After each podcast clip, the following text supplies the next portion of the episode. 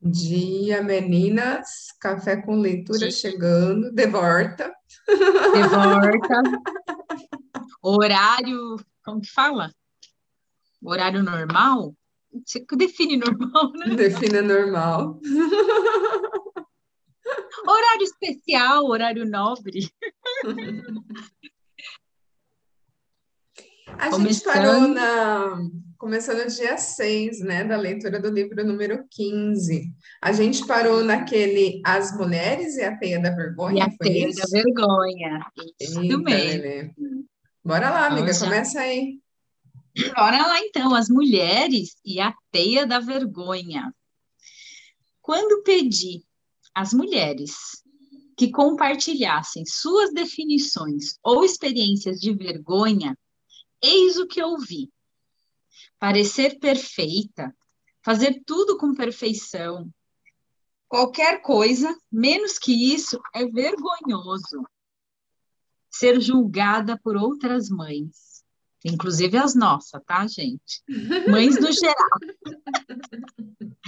Ficar exposta quando as partes deficientes que quero esconder de todo são mostradas.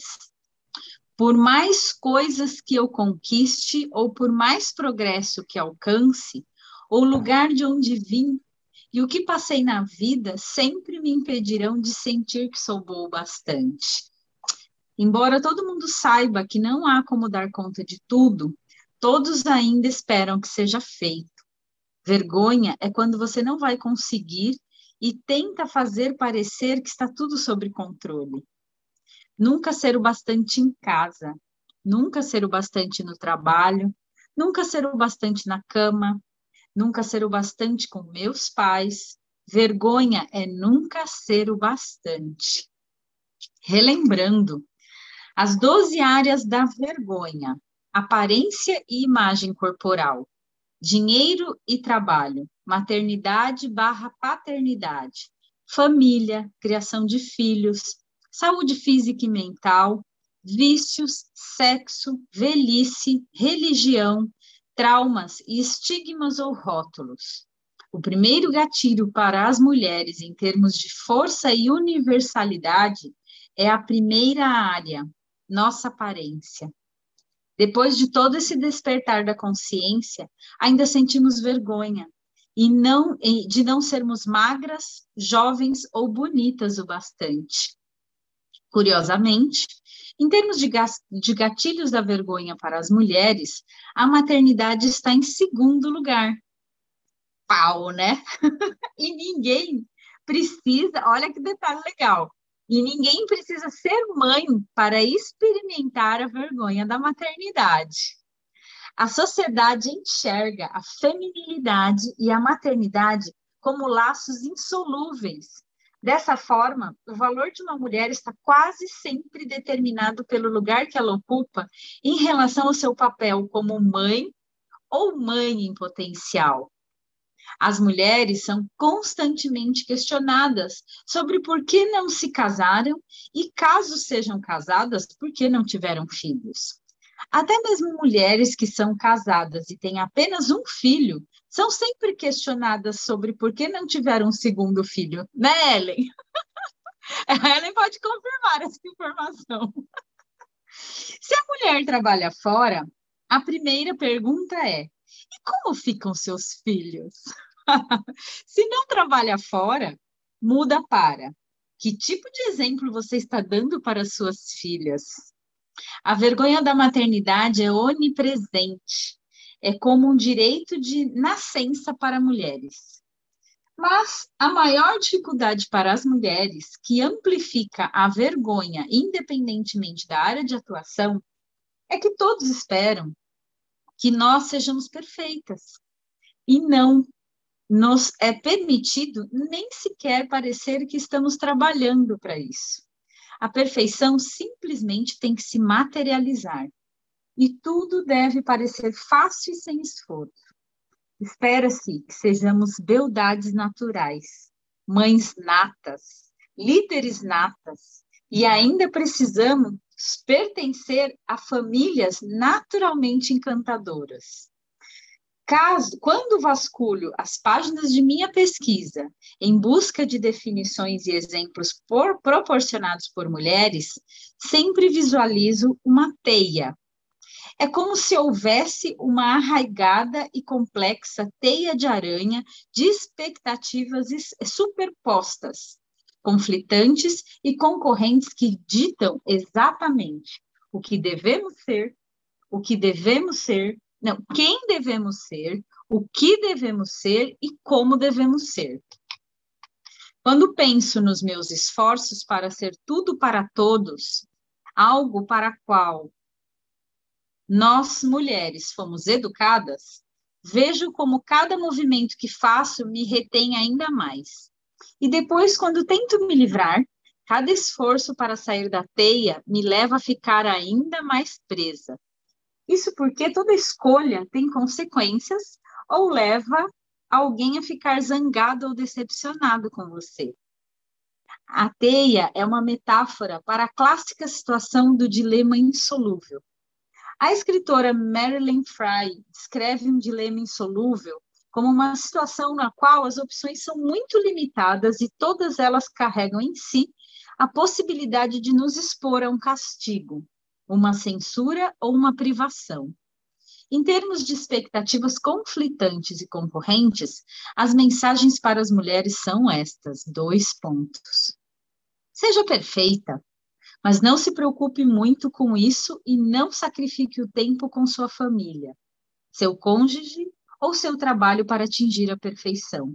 Se você for realmente boa, a perfeição virá naturalmente. Não incomode ninguém nem fira os sentimentos alheios.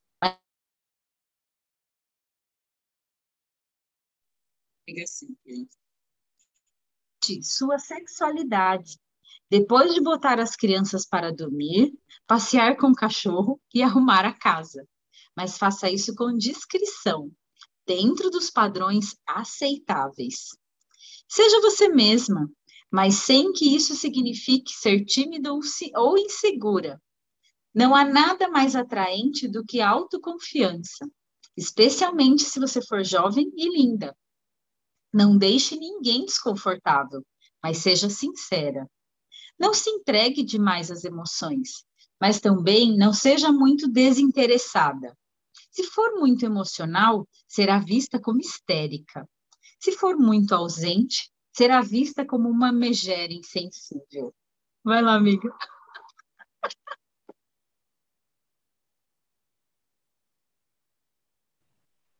Caramba, hein?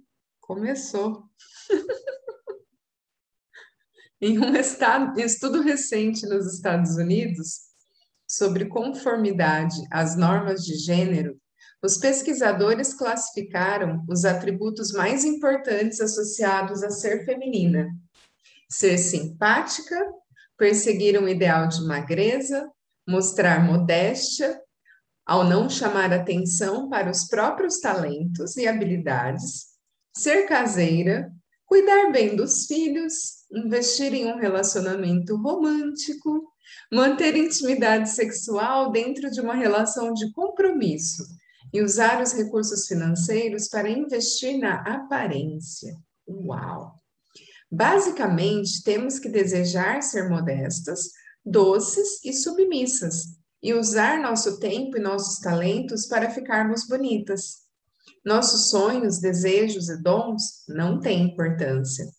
Todas as mulheres bem-sucedidas que entrevistei me falaram de seus esforços diários para se livrar das regras do passado, a fim de que pudessem se afirmar, defender suas ideias e se sentirem bem com seu poder e suas conquistas. A exigência de ser modesta, doce e submissa pode parecer ultrapassada, mas a verdade é que as mulheres ainda se rendem a isso, onde quer que encontrem ou usem a própria voz. Quando o vídeo da conferência TED foi para a internet, eu quis me esconder. Implorei que meu marido virasse um hacker e entrasse no site para tirar aquela porcaria do ar. Ai, ai. Criei fantasias de invadir servidores e deletá-lo. Fiquei desesperada. Foi quando percebi que havia inconscientemente trabalhado durante toda a minha carreira para manter meu trabalho pequeno. Eu gostava de escrever para minha comunidade restrita de leitores, pois pregar só para o coro da igreja é bem mais fácil e seguro. A rápida expansão do meu trabalho era exatamente o que eu passara a vida inteira tentando evitar. Eu não queria exposição e estava aterrorizada com a crítica perversa que é tão presente na cultura da internet. De fato, a perversidade aconteceu e grande parte dela foi usada para defender essas normas que nós mulheres adoramos acreditar que já estão ultrapassadas. Quando uma agência de notícias exibiu o vídeo em seu site, logo surgiu um debate acalorado na seção de comentários sobre o meu peso. Como ela pode ensinar sobre valorização quando precisa perder no mínimo 10 quilos? Em outro site, houve uma discussão sobre a inconveniência de mães terem crises de desânimo. Eu sinto pena dos filhos dela. Boas mães não surtam desse jeito. Outro comentário dizia: menos pesquisa, mais botox. Caraca. Algo semelhante ocorreu quando escrevi um artigo sobre imperfeição para o site cnn.com. Para ilustrar o artigo, o editor usou uma foto que eu tinha tirado de uma grande amiga com a mensagem: Eu sou o bastante, escrita em sua blusa. É uma imagem bonita que mantenho meu escritório como lembrança. Isso gerou comentários do tipo: ela, pode até, ela até pode acreditar que é o bastante, mas pelo tamanho dos peitinhos dela, dá para ver que não é bem assim. e também, se eu fosse parecida com a Brené. se eu fosse parecida com a escritora, também abraçaria a causa da imperfeição. Sei que esses exemplos são sintomáticos da cultura cruel que suportamos hoje, da qual todo e qualquer indivíduo representa um alvo. Mas repare em como e em que ponto escolheram atacar. Essas pessoas miraram na minha aparência e na minha maternidade. Dois tiros mortíferos, inspirados na lista oficial das normas femininas passaram longe da minha inteligência e das minhas teorias. Isso não me machucaria o suficiente. Portanto, de forma alguma, essas normas sociais foram descartadas, mesmo que sejam reducionistas e suguem a nossa vitalidade.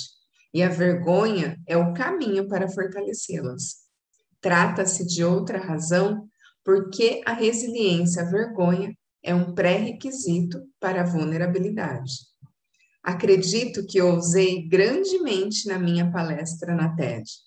Falar sobre minhas dificuldades foi uma atitude muito corajosa, dada a tendência que tenho de me proteger e, usar, e a usar a pesquisa como uma armadura.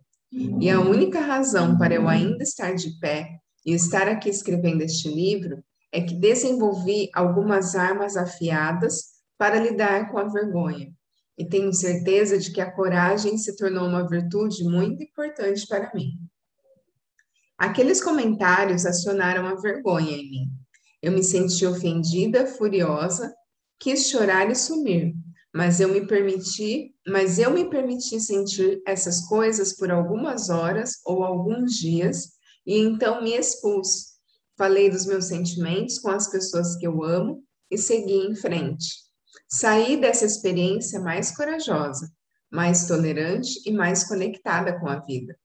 Também parei de ler comentários anônimos. Se uma pessoa não está na arena da vida como nós, lutando e dando a cara a tapa, não estou interessada no que ela tem a dizer. Como os homens vivenciam a vergonha? Quando pedi aos homens que definissem a vergonha, ou me falassem sobre o assunto, eis o que ouvi. Vergonha é o fracasso. No trabalho, no campo de futebol, no casamento, na cama, com as finanças, com seus filhos, não importa onde, vergonha é o fracasso. Vergonha é ser errado, não fazer algo errado, mas ser errado.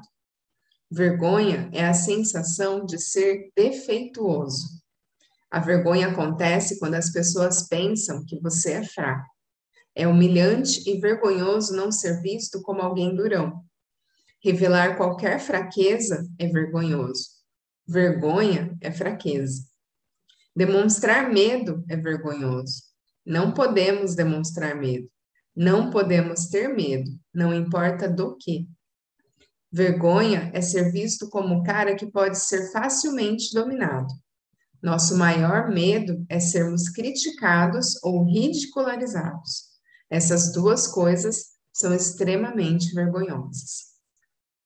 Basicamente, os homens vivem sob a pressão de uma mensagem dura e impiedosa. Não seja considerado um fraco. Sempre que meus alunos da graduação vão entrevistar homens, digo a eles que se preparem para três coisas: histórias do tempo de colégio, metáforas de esporte e a palavra maricas, ou qualquer outro sinônimo. Quando, quando comecei a escrever sobre minha pesquisa com homens, usei a imagem de uma caixa para exemplificar como a vergonha aprisiona os homens. Assim como as exigências sobre as mulheres é que elas sejam naturalmente bonitas, magras e perfeitas em tudo, principalmente na maternidade, a Caixa tem regras que dizem aos homens o que eles devem e não devem fazer, e quem eles estão autorizados a ser. Mas para os homens, todas as regras ecoam o mesmo mandamento: não seja fraco. Nunca me esquecerei do, do, que disse um jovem de 20 anos que fazia parte de um pequeno grupo de universitários que eu estava entrevistando. Deixe-me lhe mostrar a caixa. Mesmo sentado, dava para ver que ele era um rapaz alto. Ele disse: Imagine viver assim. E foi se encolhendo e fingindo que estava sendo comprimido dentro de uma pequena caixa. Ainda encurvado, ele prosseguiu nós só temos três escolhas. Passamos a vida lutando para sair, dando socos nas laterais da caixa na esperança de que ela quebre. Ficamos sempre revoltados e vivendo aos tropeções. Ou desistimos e deixamos de nos importar. Nesse ponto, ele desmoronou no chão. Nos segundos que se seguiram, daria para escutar o barulho de uma agulha caindo no chão. Essa demonstração foi uma das mais sinceras e corajosas que tive o privilégio de presenciar. E sei que as pessoas naquela sala foram profundamente afetadas por ela. Depois da entrevista em grupo, o rapaz compartilhou comigo algumas histórias de sua vida. Ele havia sido um pintor prodígio na infância e se encolheu um pouco ao descrever como tinha certeza, desde muito novinho, de que seria feliz se pudesse passar a vida pintando e desenhando. Ele contou que um dia seu tio apontou para alguns desenhos seus que estavam pregados na geladeira e disse em tom debochado para seu pai: O que é isso? Você está criando um artista feminado agora? Depois disso, ele me revelou. Seu pai, que sempre se colocara de forma neutra em relação à sua arte, o proibiu de continuar estudando pintura. E mesmo a mãe, que até então se mostrava orgulhosa de seu talento, concordou que aquilo era coisa de menina. O rapaz me disse ainda que ele fizera um desenho de sua casa no dia anterior àquele episódio cruel, e que desde então havia sido a última coisa que desenhara. Vai lá, amiga. Uau! Uau. Grandes e todo-poderosos. Quanto mais aprendo sobre os homens e suas experiências com a vergonha, mais associo a tudo isso a imagem da caixa daquele universitário. Os meninos já nascem dentro dela, mas quando são pequenos, ainda podem se movimentar um pouco. Podem chorar e se agarram à mamãe. Porém, à medida que vão crescendo, há cada vez menos espaço para se agitar quando viram homens é sufocante. Assim como as mulheres, os homens são aprisionados em seus próprios dilemas insolúveis. Nos últimos anos, com a recessão na economia americana, comecei a ver que depois que a escassez tomou conta da nossa sociedade, a mensagem não é mais apenas não seja fraco. Agora também inclui: é melhor você ser grande e todo-poderoso. Essa noção me veio à mente pela primeira vez quando entrevistei um homem que estava mergulhado na vergonha por estar desempregado. Ele me disse: é estranho. Meu pai sabe, meus dois amigos mais próximos sabem, mas minha esposa não sabe. Há seis meses, todas as manhãs, eu ainda me arrumo e saio de casa como se fosse para o trabalho.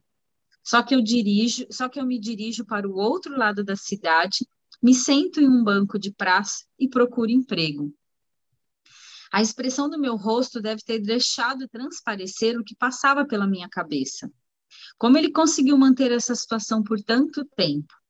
E sem esperar pela próxima pergunta, ele mesmo respondeu: Ela não quer saber e mesmo que já soubesse, ela ia querer que eu continuasse fingindo.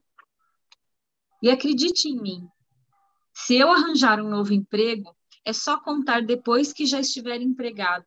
Ela ficará agradecida. Saber a verdade mudaria sua maneira de me enxergar. E ela não está interessada nisso. Eu não estava preparada para ouvir dos homens sobre como as mulheres de suas vidas mães, irmãs, namoradas e esposas os criticam o tempo todo por não serem acessíveis e vulneráveis e por fugirem de intimidade. Ao mesmo tempo que estão na frente daquela caixa apertada onde seus homens estão agachados se escondendo. Eis o padrão doloroso que emergiu da minha pesquisa com os homens. Nós pedimos a eles que sejam transparentes, Suplicamos que nos deixem entrar e imploramos que nos digam quando estão com medo. Mas a verdade é que a maioria das mulheres não segura essa barra. Nos momentos em que os homens se se, se mostram verdadeiramente vulneráveis, a maioria de nós entra em pânico, que se expressa como indignação e desprezo. Mas os homens são muito inteligentes. Eles conhecem os riscos e percebem em nossos olhos quando estamos pensando. Vamos lá, recomponha-se, haja feito homem. Joy Reynolds, um de meus mentores, disse certa vez, durante uma conversa sobre homens, vergonha e vulnerabilidade. Os homens sabem o que as mulheres realmente querem. Elas querem que a gente finge que está vulnerável. E acabamos nos tornando muito bons em fingir. Encobrir a vergonha machuca tanto quanto expô-la. Um exemplo disso veio de um homem que me disse que sempre sentia vergonha de sua mulher por causa de dinheiro. Ele contou que o último episódio foi quando a esposa chegou em casa e disse: Acabo de ver a casa nova de Kate, é uma maravilha. Ela está tão feliz de finalmente ter a casa dos seus sonhos e ainda por cima ela vai parar de trabalhar no ano que vem. Ele me confessou que sua reação imediata foi de raiva. Então, ele se iniciou uma discussão com a mulher a respeito de uma visita próxima de sua sogra e logo se, e logo se isolou em outra parte da casa. Quando nós conversamos sobre esse episódio, ele falou: foi por vergonha, porque ela tinha que dizer aquilo. Eu sei, é porque o marido da Kate ganha muito bem. Ele dá muitas coisas para ela. Eu não tenho como competir. Quando lhe perguntei se ele achava que fora intenção da esposa atingi-lo ou envergonhá-lo, ele respondeu: Não tenho certeza. Quem pode saber? Recusei um emprego que pagaria muito mais, porém exigia que eu ficasse fora, viajando, três semanas, três semanas por mês. Ela disse que me apoiava na decisão, pois ela e as crianças sentiriam muita saudade de mim. Mas agora fica fazendo comentários sobre dinheiro aqui e ali. Eu não sei o que pensar, mais o que pensar. Irritados ou retraídos? Não pretendo simplificar algo tão complexo quanto a reação à vergonha. mas devo dizer que, quando se trata de homens, parece, parece haver duas reações básicas: ficarem irritados ou retraídos. É claro que, assim como as mulheres, quando os homens aprendem a lidar com a vergonha, isso muda e eles passam a reagir com consciência, autovalorização e empatia. Mas sem essa tomada de consciência, quando os homens sentem aquele surto de inadequação e insignificância, eles geralmente respondem com raiva ou se retraem completamente. Depois de ter coletado dados suficientes nas entrevistas para começar a identificar temas e padrões marcantes, agendei reuniões com terapeutas homens especializados em comportamento masculino. Eu queria ter certeza de que não estava filtrando o que tinha escutado dos homens com base em minhas próprias experiências. Quando consultei um desses terapeutas sobre o conceito de irritados ou retraídos, ele me contou a seguinte história para ilustrar a questão. Quando estava no ensino médio, ele aceitou o desafio de entrar para o time de futebol americano do colégio. No primeiro dia de treino, seu técnico dividiu o grupo de garotos em duas equipes e mandou que se posicionassem. Ele tinha crescido praticando o esporte em seu bairro, mas esta era a primeira vez que perfilava em um campo, com uniforme e proteções, frente a frente com garotos cujo objetivo era derrubá-lo. O terapeuta me disse: de repente, fui tomado pelo medo. Comecei a pensar quanto machucaria me chocar com aqueles garotos bem maiores que eu. E acho que o medo transpareceu no meu rosto. Enquanto tentava disfarçar o medo, o treinador gritou para ele: Não seja maricas, fique na posição. Ele disse que a vergonha então tomou conta do meu corpo. Naquele momento ficou muito claro para mim como o mundo funciona e o que significa ser um homem não ter permissão para sentir medo, não ter permissão para desmontar o, para demonstrar medo, não ter permissão para ficar vulnerável. Quando lhe perguntei o que fez em seguida, ele me olhou nos olhos e disse: Eu transformei meu medo em raiva e fui com tudo para cima do cara na minha frente. Funcionou tão bem que passei os 20 anos seguintes da minha vida transformando meus medos e vulnerabilidades em raiva e atacando todos que estivessem por perto. Minha esposa, meus filhos, meus funcionários. Eu não conheci outra maneira de disfarçar o medo e a vergonha. O medo e a vulnerabilidade são emoções poderosas. Não há como simplesmente ignorá-los. Você tem que fazer algo com eles. O terapeuta então concluiu: Comecei a fazer terapia quando minha raiva saiu do controle e passei a beber demais prejudicando meu casamento e o relacionamento com os meus filhos. É por isso que trabalho com isso hoje. A resiliência a vergonha, com os quatro elementos que vimos no capítulo anterior, tem a ver com um meio termo, uma opção que nos permita abraçar o momento e encontrar a coragem emocional de que precisamos para reagir de uma maneira que não contrarie nossos princípios. Uau! É, Caraca. galera. Quem nunca, né, transformou medo e vulnerabilidade em raiva? Sim. É, mas assim, é legal, eu acho essa visão. Aqui a gente está num público mais feminino, né?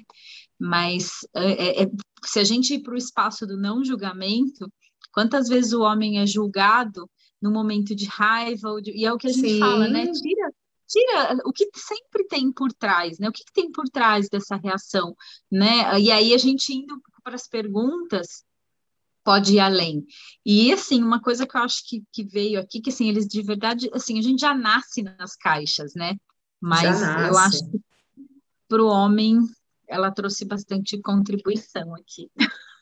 Não, e que convite isso é para a gente olhar que espaço que nós estamos sendo para os homens que com, com quem a gente convive, né?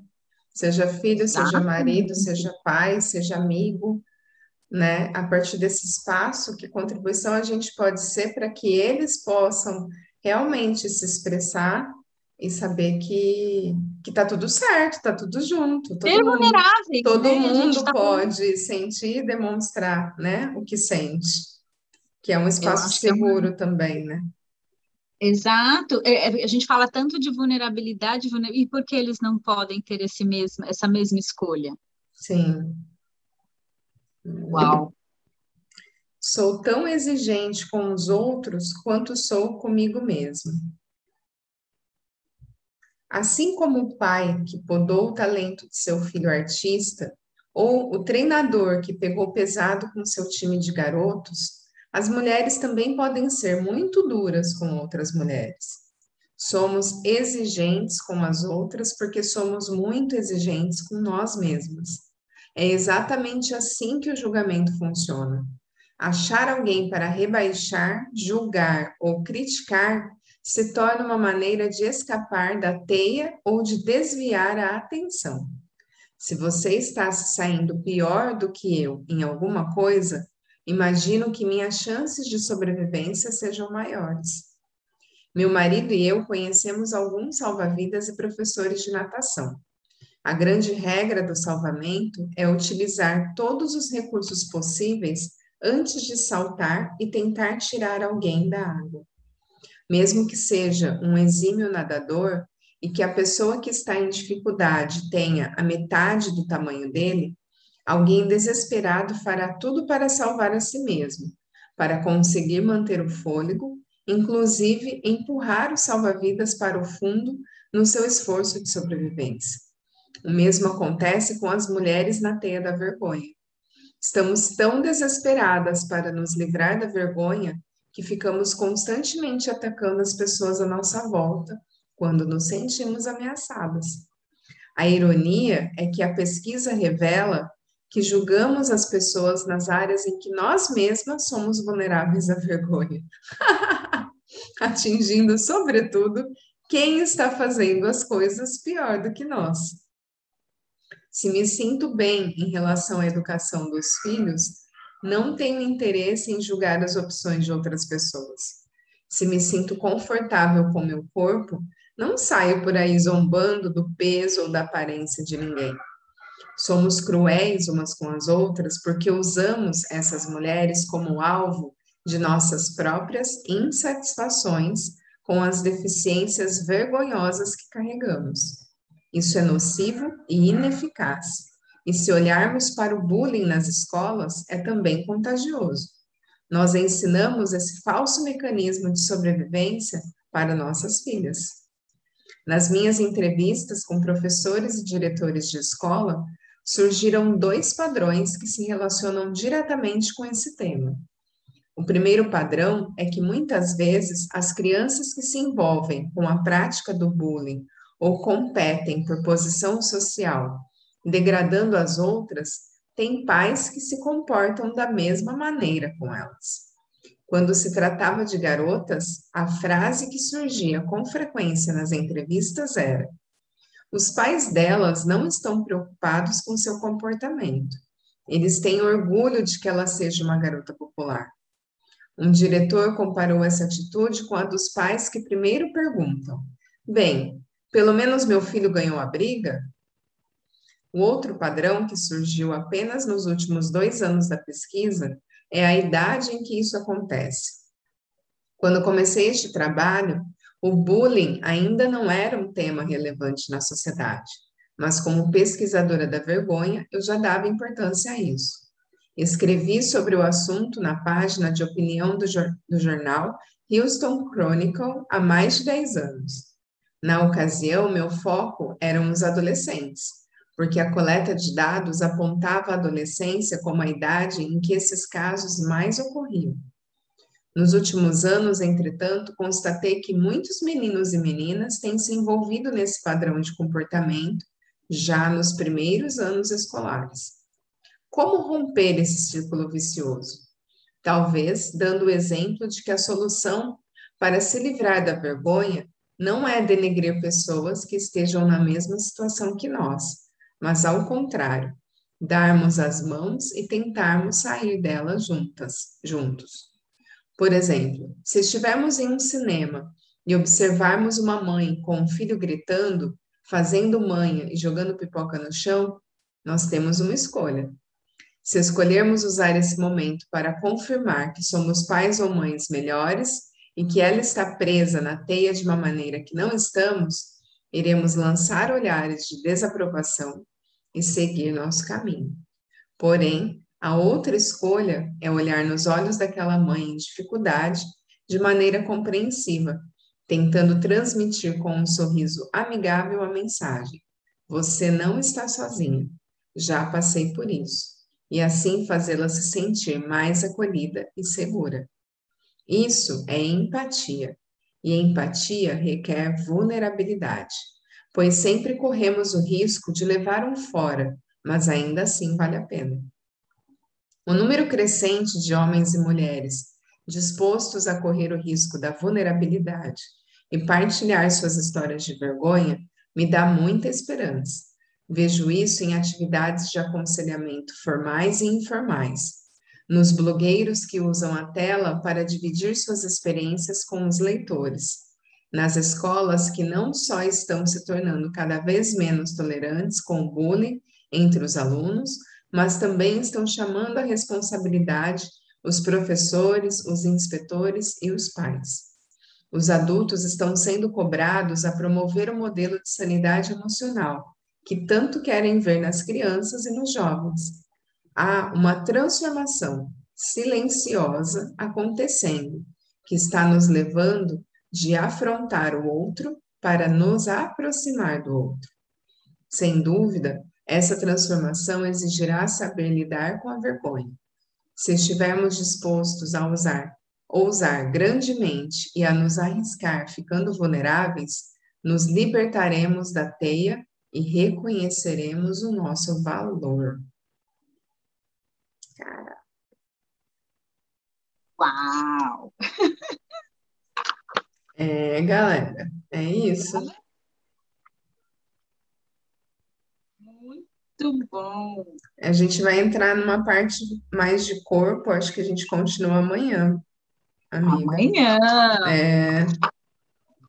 Caramba, que mais é possível, gente? Tema cabeludo, hein? Traz muita, muita coisa à tona. Dois capítulos hoje, assim, muito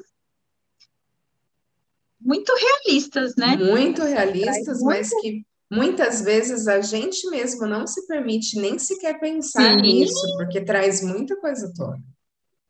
É, é e, e, a gente evita, tá, né? Muito. Aquela coisa do piloto automático, né? Eu acho que esses dois capítulos faz sair um pouquinho mais desse piloto automático. É, dessa coisa dos papéis, do homem e de mulher, de força, de... não tem esse papel. Esse papel é uma criação nossa, da sociedade. Então, acho que esse exercício que ela está trazendo é muito de, de, ser você mesmo, né? Sim. De escolhas. E aí, galerinha, é muito do que ela coloca, né? E é para né? todos, né? Não tem essa separação de sexo, né, gente? Isso é uma invenção dessa realidade tudo que causa separação é uma invenção, é né? Uma invenção. Tudo que leva à polaridade, porque menino e menina já traz, né? Essa coisa do é menino, é menina. É uma polaridade. É Como uma seria polaridade. se a gente uma coisa só? Né? E para formação de um tem a junção de dois, né? É meio a meio, 50% Exato. de cada. Vamos ver se essa cartinha traz alguma coisa.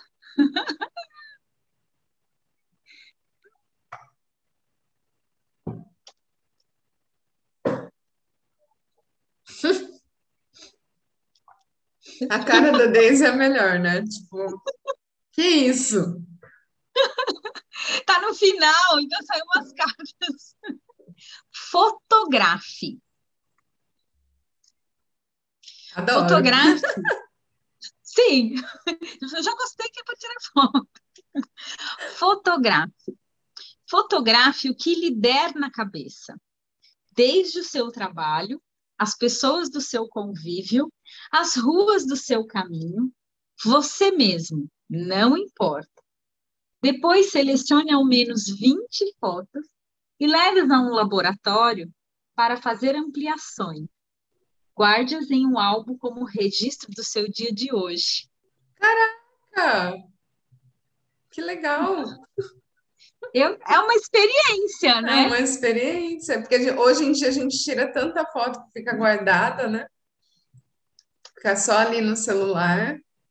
E uma, uma imagem, gente, nossa, eu tenho uma memória assim muito boa mas é, de, a ponto de lembrar onde eu tirei a foto tal XYZ e voltar certinho lá no Google Fotos para procurar no ano certo. eu sou um arquivo em pessoa, eu acho. Mas as, as fotografias, elas, é, eu já arquivo elas certinho. Mas eu acho que a fotografia ela tem um poder muito grande de conectar a gente com a gente mesmo. Então eu consigo Sim. lembrar o que eu estava sentindo no momento daquela foto.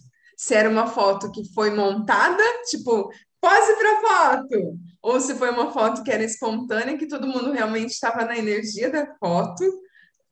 Tudo. é muito doido fotografia. É muito doido. Assim, achei legal que você trouxe esse seu olhar, que eu já sou completamente oposto, no sentido de como eu tenho muita foto impressa, acho que a gente já comentou isso, eu, eu não tenho catalogado. Eu tenho até Não, um mas período. eu não tenho catalogado. Sim. Eu tenho no Google Fotos, que ele vai arquivando. Na hora que dá 15 gigas, eu crio outra conta. Gente, eu não tenho essa coisa assim, nem. É, é muito do de e, e, perceber a energia do que a foto tem para trazer. E aí, assim, eu, por exemplo, eu não posso em nenhum momento parar se eu não tiver com tempo, ou para mexer com foto, porque é algo que eu viajo, né? Eu me desconecto. Sim. Porque quando você pega a foto na mão, você vai naquele dia, aí entra esse espaço que ele falou, você sabe o que aconteceu naquele dia, naquela hora, naquele momento. É, por isso, eu gosto muito de, da foto impressa né? É, eu não sei as minhas o que vão acontecer com elas, eu tenho muitas, mas essa coisa de brincar. E agora no Instagram tá aquela brincadeira, compartilha foto X, é... eu achei o máximo, porque eu tenho a oportunidade de ir lá, pegar a caixa de foto, e aí eu falo, nossa, eu não acredito que eu tenho essa foto, eu não acredito que eu tenho muita coisa antes, né? Até desse de, da gente ter a possibilidade de, de, da tecnologia e ter essas fotos na nuvem, né? Sim, e. e assim também tem muito assim quantos registros não feitos, né? Tipo, nossa, essa aqui merecia uma foto, mas independente da circunstância, não, essa foto está registrada. Porque tem aquela coisa também, né? Como eu sou uma pessoa, eu sou a, a, a japa que tira foto, né? A já tira foto, é a Ellen que tira foto, já é a Ellen que tira foto, porque é a Ellen que gosta de tirar foto, mas muitas vezes eu já fui julgada no sentido assim, de para de tirar foto e se conecta com o momento. Mas é verdade que eu não estava conectada com aquele momento, porque eu sei exatamente por que, que eu tirei cada foto. Exato! Era, era como se é para eternizar aquilo que eu estava sentindo naquele momento, de de repente ver aquela paisagem, de, o que, que aquilo estava transmitindo para mim era aquilo que eu gostaria de guardar. E, e, e para mim, o guardar tem a ver com a fotografia. E muitas vezes as Sim. pessoas que não gostam não têm esse entendimento. E às vezes a gente se para e se faz de errada, né? E para de tirar foto. E olha só quantas vezes a gente deixa de fazer esses registros, ou por vergonha, Sim. ou porque não gosta do próprio corpo, ou porque a, quanta gente assim, ah, retoca aqui. É, e esse é um registro, né? É só um registro. É só um registro. Não significa que você vai definir e limitar aquilo, né? É o contrário. Exato. E eu acho que aí esse é um outro exercício, né? Porque o quanto que as pessoas não querem esse registro, porque de alguma forma é muito do que ela falou no final, essa coisa do julgamento, né? E se a gente não quer olhar para a foto, verdade que a gente se olha no espelho, a gente tem essa possibilidade diariamente aqui. E ela, eu, assim, eu achei legal que no final ela fala que ela é grata aos blogueirinhos, às pessoas que baixam as barreiras para ir para esse espaço de contar as histórias, as vivências, que eu acho que é um pouco do que o Hub faz de ser esse convite.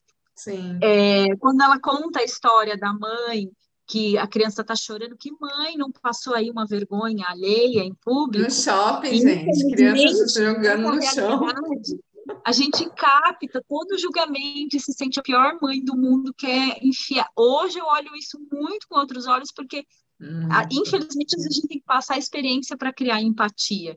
Então, como seria a gente fazer esse exercício de se colocar no lugar do outro, mesmo que não tenha. É o que ela falou, vulnerabilidade independe de, de, maternidade. Porque quem não tem filho também é julgado porque não tem filho. Exato. É, é uma doido. teia do julgamento, né? Ali. É uma teia de julgamentos. Então, é, bora liberar, né? Abrir mais espaço. Porque a teia, quanto mais a gente se enrola nela, mais a gente fica presa. Sim. Então, e mais a gente aprisiona os outros, né? Quando a gente faz esse convite aqui no Hub, nas leituras, é para isso, para trazer para essa presença, para esse olhar. E se doer, você não está sozinho. tipo assim, que vai doer. Né? A gente sabe essa leitura. Dói, tá tudo bem doer, né? Tá tudo bem sentir dor, mas olha para isso. Quem em algum momento não é julgou é de verdade o marido, sabe? Uh! Porque não trouxe, não comprou o que você queria, ou não deu aquilo que não sei o quê. Mas, poxa vida, olha, olha, né? O que foi criado juntos. E também com os filhos, quantas vezes traz um desenho ou uma questão e você é, é muito também do que ele falou, quanto a gente transforma esse medo em raiva. Né? Uhum. Né? E aí a gente, no momento, pode falar que a raiva é uma grande potência, mas a gente tem que olhar, sempre tem que olhar, né? Sempre ah, tem que olhar, exatamente. É isso, gente. Esse é o convite. Algum comentário? Dani, Camila, que estão aqui no Zoom, algum comentário? Temos duas pessoas lá no YouTube, a Camila e a Lu. Algum comentário, meninas, sobre a leitura de hoje? Se querem falar alguma coisa? O que vocês percebem? Não, achei perfeita. E foi bem de encontro ao primeiro capítulo que ela estava falando sobre a vulnerabilidade também, né? Sim. E eu achei assim perfeita aquela a construção de não separar o homem e a mulher, que os dois têm a mesma o mesmo sentido, né? O mesmo sentir de maneiras diferentes, mas o mesmo sentir, achei bacana. Então, mas eu acho que esse maneiras diferentes, Dani, tem muito a ver com a questão do sexo, né? Que é, a... é. porque antes de ser homem ou de ser mulher, nós todos somos seres únicos, humanos. humanos. Aí entra, aí entra aquela questão que o homem, ah, o homem não pode demonstrar sentimento, o homem não pode demonstrar Exato. vergonha. Né? Mas, poxa, ele tem sentimentos também. Esse final de semana eu me questionei, eu falei assim, eu tava assistindo um, um filme em que um homem estava chorando. E aí eu perguntei para um homem que estava do meu lado, eu falei assim, homem chora, ele tem sentimento, ele sofre? Ele falou, é, a gente sofre, mas de maneira diferente. Eu falei, mas por que, que ele não expõe assim como a mulher? Né? É, uhum. Que quer ser vista em muitas vezes, quer não ser vista no sentido assim, ah, coitadinha de mim, mas vamos conversar. E, e, o homem não faz isso, ele tem uma maneira diferente. Ah, eu tô sofrendo, foda-se, vou sair vou ficar com outras, vou fazer outras coisas, mas nunca sentar e conversar e se expor de uma maneira aberta. Né? É bem interessante. Mas por, o quanto ainda tem muito da crença dele não vir, porque eles, como eles sabem o que a gente pensa também. Então, o uhum. quanto ainda tem essa questão dos homens não trazerem com medo do julgamento, o que é fraco, o que é isso, que é, que é aquilo porque a gente, né, é muito do que a, a, eles sabem, né, no final energeticamente hoje a gente sabe, né, que o, assim, o quanto a mulher também só com o olhar fala, né? E aí eu acho que assim, vem muito, para mim vem muito isso essa coisa do nosso dia a dia, né, que às vezes só é, de, de, por ser homem ou mulher, independe, né? É, tem um, um, um, julgamento aí enraigado.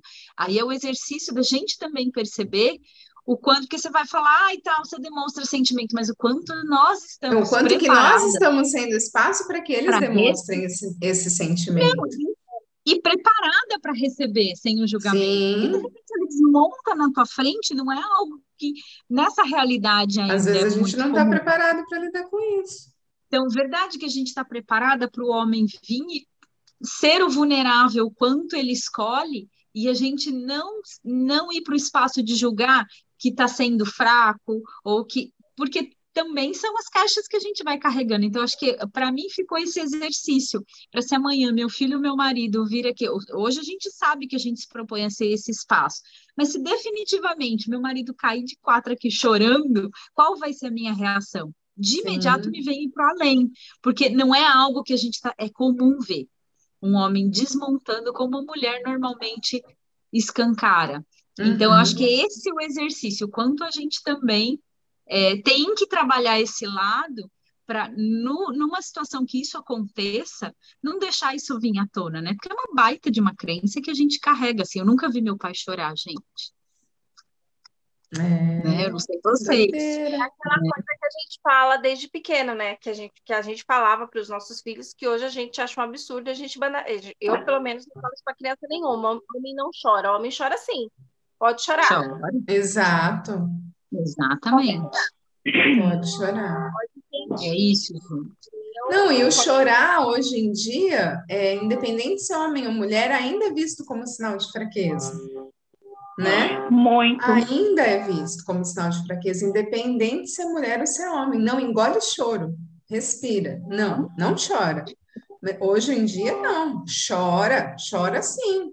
É o que tá com com vontade de chorar? Então chora, depois a gente conversa, É mas isso. chora. Deixa sair. E, a- e muito do que ela trouxe ainda a gente percebe que tem no, no ambiente das escolas, que Muito. tem esse universo ainda. Então é um trabalho, acho que bem de formiguinha, assim, que está acontecendo, já tem essa mudança, mas, por exemplo, a gente, eu e a Dani temos filhos adolescentes, é, A ainda é um Camila tabu. também. A Eu Camila também. É um tabu. E não é fácil, e não é fácil, porque a minha filha, ela, ela é muito mo- amorosa, ela é muito. Qualquer coisinha ela se emociona, e aí, ah, já vai chorar? Aí já começa, sabe? E aí eu me faço de julgada. E agora essa leitura me veio refletir o quanto eu sou, assim, que eu preciso melhorar em relação a isso. Porque se ela quer chorar, se ela sente que tá. Aí depois a gente dá aquele up para ela.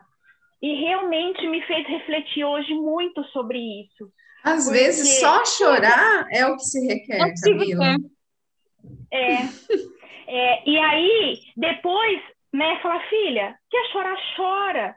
E eu não faço isso, eu falo, já vai chorar? De novo chorar? Não, por quê? E, aí, e essa leitura hoje me refletiu sobre isso, né? Sim. Homem não chorar, gente, tem que chorar. Se- né, é, a gente é mais frágil, eles se fazem de mais forte, mas a gente não, a gente tem que aprender a lidar também. Se ele chegar aqui e desabar, né? E aí, né? A gente não pode fazer de, né, de julgar, de a gente tem que se colocar no lugar dele, né? Exato. e entender né, essa posição. E, e isso hoje, assim, foi muito, muita gratidão, porque hoje eu já vou olhar para minha filha de uma maneira diferente. Quando ela tiver com os olhos lacrimejando, eu vou falar para ela: chora, tá com raiva, chora, tá, né, fez alguma coisa, chora, mas seja forte, né? Vamos depois, chora, chora, desaba, depois a gente, né? Não, é, eu acho que é, se- é chorar, mas se conectar, na verdade, convidar ela a olhar para o que está levando ela para esse estágio, né? Porque, na verdade, qual que é o nosso papel, assim, eu acho que como mãe, né? É empoderar eles a olharem para dentro. Isso. Exatamente. Porque esse é o movimento que a gente está Exatamente. fazendo com a gente mesmo. Então, Exatamente. quando ela quando ela está nesse estágio de choro, ok, chora, esvazia, mas espera lá. O que que, o que que te deixou assim? que que- né? Por que que É. você ainda está permitindo que algo externo te leve para uma situação extrema assim? Dependendo do tipo É. de choro, obviamente, né? Porque Sim, é, tem alguma coisa que ela não está sabendo lidar aí.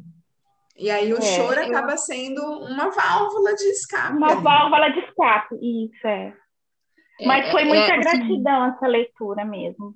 O que eu Muita, acho muita mesmo. legal, e assim, que é uma ferramenta que a gente, que é mágica que a gente traz e que, antes de mais nada, pode ser a primeira quebra de barreira, porque assim, para mim, é, o quanto a gente também está disposto de aprender com essa molecada, com os nossos filhos, Sim. porque assim, eu tenho um filho sensível.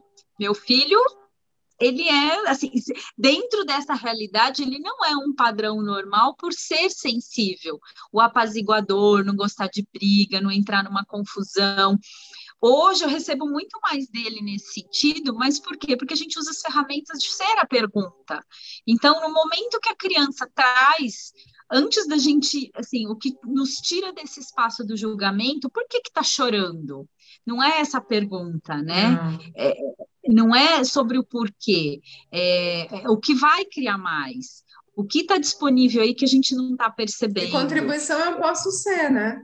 Simples, assim. Só, só. Então, eu acho que a, a, a, cerejinha do bolo, ou, ou, como a gente consegue transpor essa barreira de não julgar a princípio, é indo para essas perguntas para criar mais espaço, para criar essa empatia, porque essa conexão, né? É uma conexão real. É, Quantas é, vezes a gente não está disposta a se conectar dessa forma com as pessoas, mesmo com os nossos porque filhos?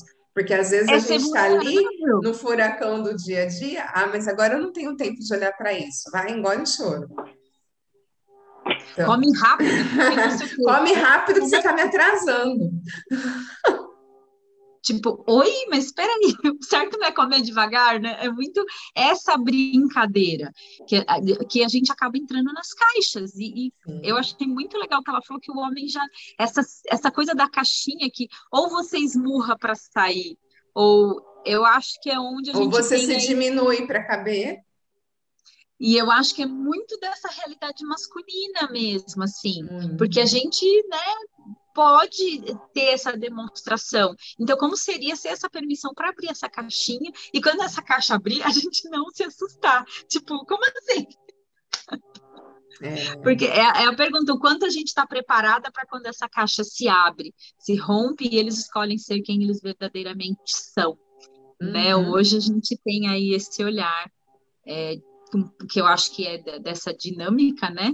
Mas é isso, eu acho que essa leitura hoje foi bem legal, bem, bem bacana no sentido de nos empoderar um pouquinho mais.